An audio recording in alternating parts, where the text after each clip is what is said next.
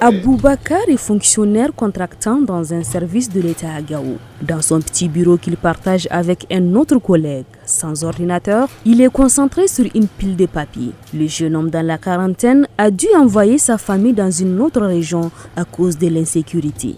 Quand je suis au bureau, je me sens sécurisé. Mais dans la maison, vraiment, je me remets à Dieu seulement. Chaque jour, on voit des enlèvements. La sécurité des Gao est vraiment inquiétante. Ça dégrade de jour en jour.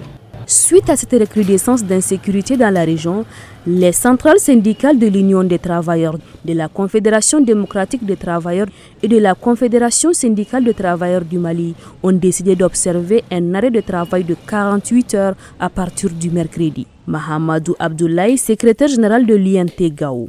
Nous avons perdu des frères et des sœurs. Nous avons aussi les enlèvements les assassinats ciblés. Par rapport à tous ces paramètres, nous avons jugé nécessaire vraiment de parler parce que c'est des travailleurs qui perdent leur vie. Et nous, en tant que premier responsable, il faut arrêter un moment et parler à l'autorité. Donc nous les appelons à observer l'arrêt de travail.